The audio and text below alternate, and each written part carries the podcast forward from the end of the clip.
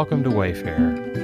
It's Wednesday of Holy Week. On Sunday, we'll be shifting our themes of unlearning to the theme of learning life as we celebrate Jesus' resurrection. But as we follow Jesus through this last week, there's still suffering ahead. Jesus doesn't change his path. He continues welcoming the other into his fellowship and breaking down the barriers of class and of status.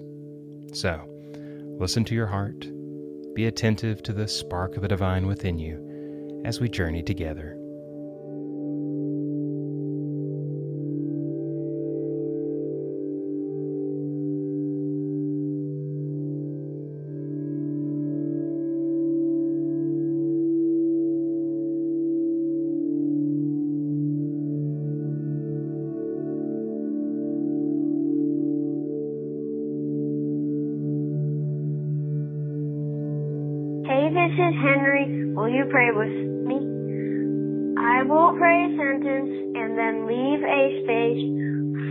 You to respond with, Forgive us, Jesus. So after I pray a sentence, you can respond with, Forgive us, Jesus. Let's pray. God, we have sinned. We have not trusted you with our whole being. We have believed the lies that are beyond grace.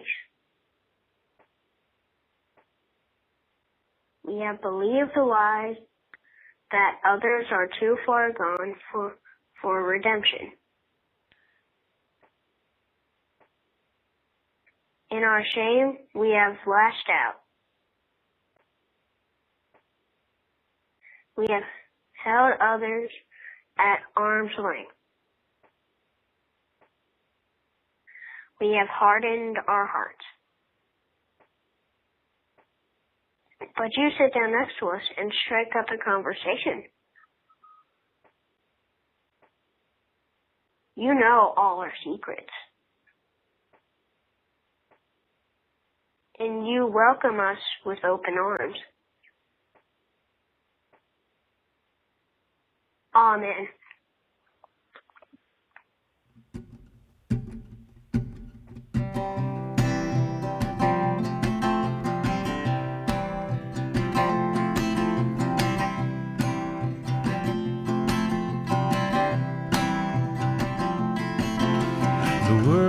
Compressed and left his face, a haloed like the moon.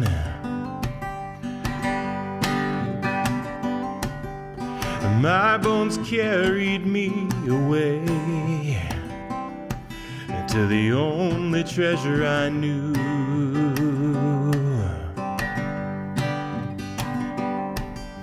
This box oh, so wide smooth inside the sweet scent of the east. I will offer you these years of labor for a moment spilled at your feet.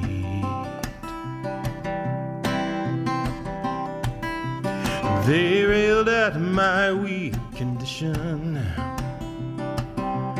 wasteful and obscene. But love stole all my inhibition, left unstable tendencies.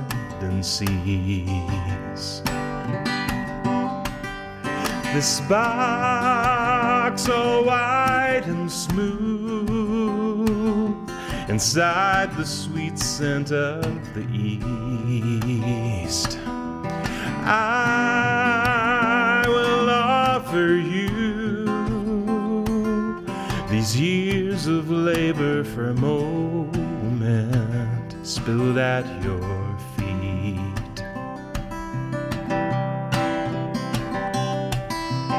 You're like a fire burning up this night. I don't know what came over me.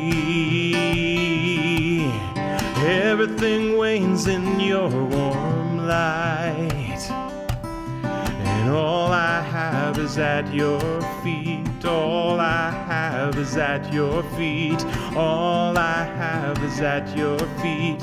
All I have is at your feet.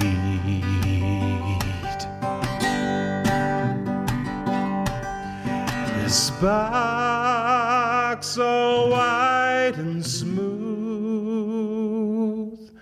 inside the sweet scent of the east. I will offer you these years of labor for a moment spilled at your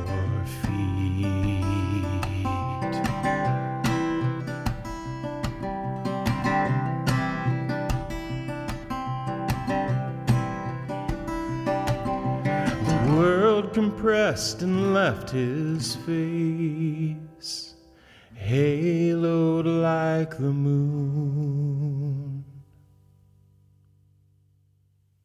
Today, before our practice, we're going to hear a story from Carol Hodges, a longtime member of Central.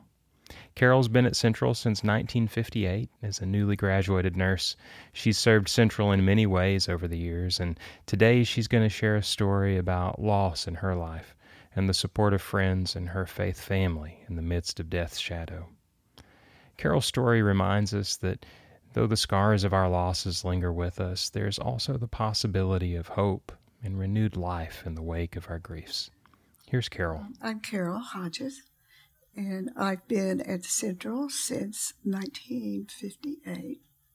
I came here as a new graduate nurse, and um, did not join Central until 1961. Um, in 1961, I met my husband, and he was very instrumental in uh, uh, encouraging me to join the church and be baptized. And we had children, um, 65 and 67, two boys. And we had wonderful church life and friends at Central.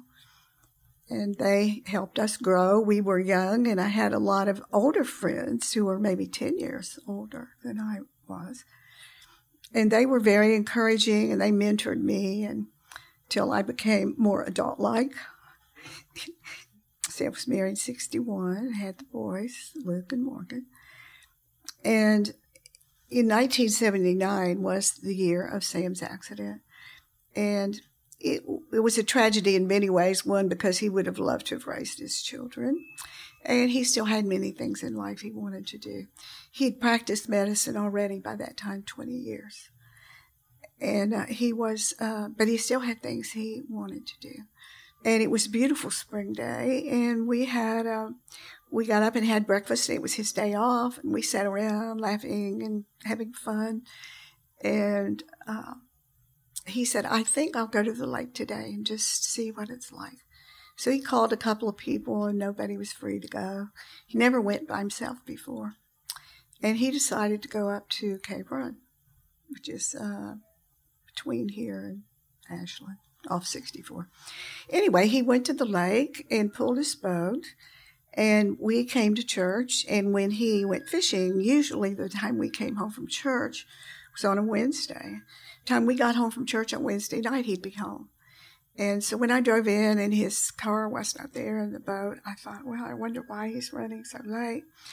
So he didn't come, and by about seven thirty, maybe, I had a call from um, from the shore patrol or whatever they're, they're called at the lake at Morehead, and they said they asked for him, and I said, "Oh, he's in here." And then they said, "Well, we found his car." parked at the parking at the dock where the boat is put in and out. And we were able to get in the car and find out who it belonged to. But his the boat is not here. And so I knew, I knew when I got that message that it could not be good news. It was really hard on my children. It was very hard. Morgan was 11 years old, and Luke was 13 And during that time, uh, I had so many comforting people around me. And there were things that spring break was during that time. And I couldn't decide what to do. I didn't really think I should leave town. And I, my friends convinced me that for my children, I needed to go to Florida with other families. So three families caravan to Florida and uh, all my friends took turns driving the car. I don't think they trusted me to drive. But anyway, the children all changed cars and we drove to Florida and spent a week. And we had sunrise service uh, on the beach uh, on that Easter morning when we were there. And now, when I cross the causeway, and, uh, and I almost always remember that sunrise service on the beach. So we came home, and the day after we got home, um, my husband was found at the lake, and um, it was we. By that time, there was such that three week period of time was really difficult because the children still thought maybe their dad would be found alive. Maybe he was able to get out of the water, and maybe he was in the woods and different things. And the night he, the night Sam died, um, Bill Turner, um, Bill came to my house, and I still have visions of him. And I just asked Morgan a couple of days ago, I said, Do you remember the night your dad died? Remember, talking about Bill Turner. Bill sat in my bedroom upstairs in a rocking chair and rocked Morgan for like hours. And for six weeks after that, I had five or six women from this church, my very good friends, who came every day and stayed every day at my house all day for six weeks. And one member who was um, part time pastor of a small church in Kentucky uh, came every day. And he sat on the end of my sofa and just stayed there all day. And if there was anything we needed or wanted, and he did that and uh, he did all the errands and everything we needed. And it was just such a wonderful thing to have my all my family lived in Ohio, and my parents were both gone by that time, so it was uh, central.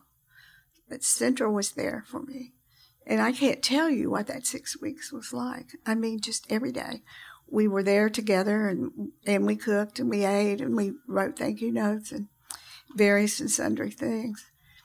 But it was a, like it was loving family, and all of those people are still all of, most all of them are still here at Central, and they continued to mentor me. Uh, Francis and Pat, and Mary Jo, and Connie, and I mean, it just goes on and on. But anyway, it's a wonderful, caring, loving group of people that became family to me and that was now 37 years ago. And from all of that, from all that encouragement and all that love, they encouraged me to go on with my life, which I needed to do. And and they helped me they helped me in the future after after that six weeks was gone and we had to move on. And they've always been there for my children. And the Markhams and just so many people.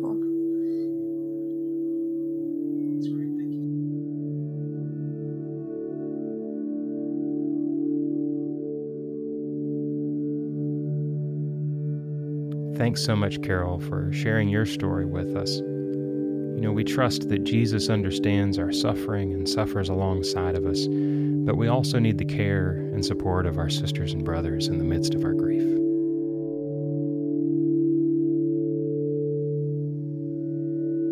This week, we're following Jesus through his last days of ministry before his death and resurrection. In the midst of rising tensions, Jesus continues to welcome those on the margins. So, as we listen to our scripture for today, you may want to find a word or phrase that shimmers and reflect on that, or you may want to use your imagination as if you were present with Jesus, or maybe you just want to focus on your breath. However, you choose to respond is wonderful.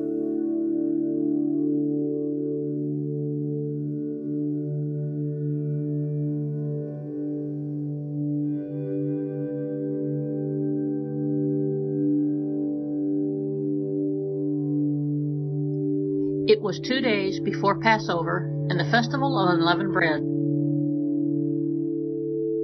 The chief priests and legal experts, through cunning tricks, were searching for a way to arrest Jesus and kill him. But they agreed that it shouldn't happen during the festival, otherwise, there would be an uproar among the people.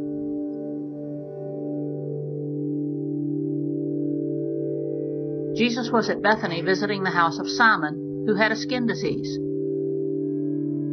During dinner, a woman came in with a vase made of alabaster and containing very expensive perfume of pure nard. She broke open the vase and poured the perfume on his head. Some grew angry. They said to each other, Why waste the perfume? This perfume could have been sold for almost a year's pay and the money given to the poor. And they scolded her.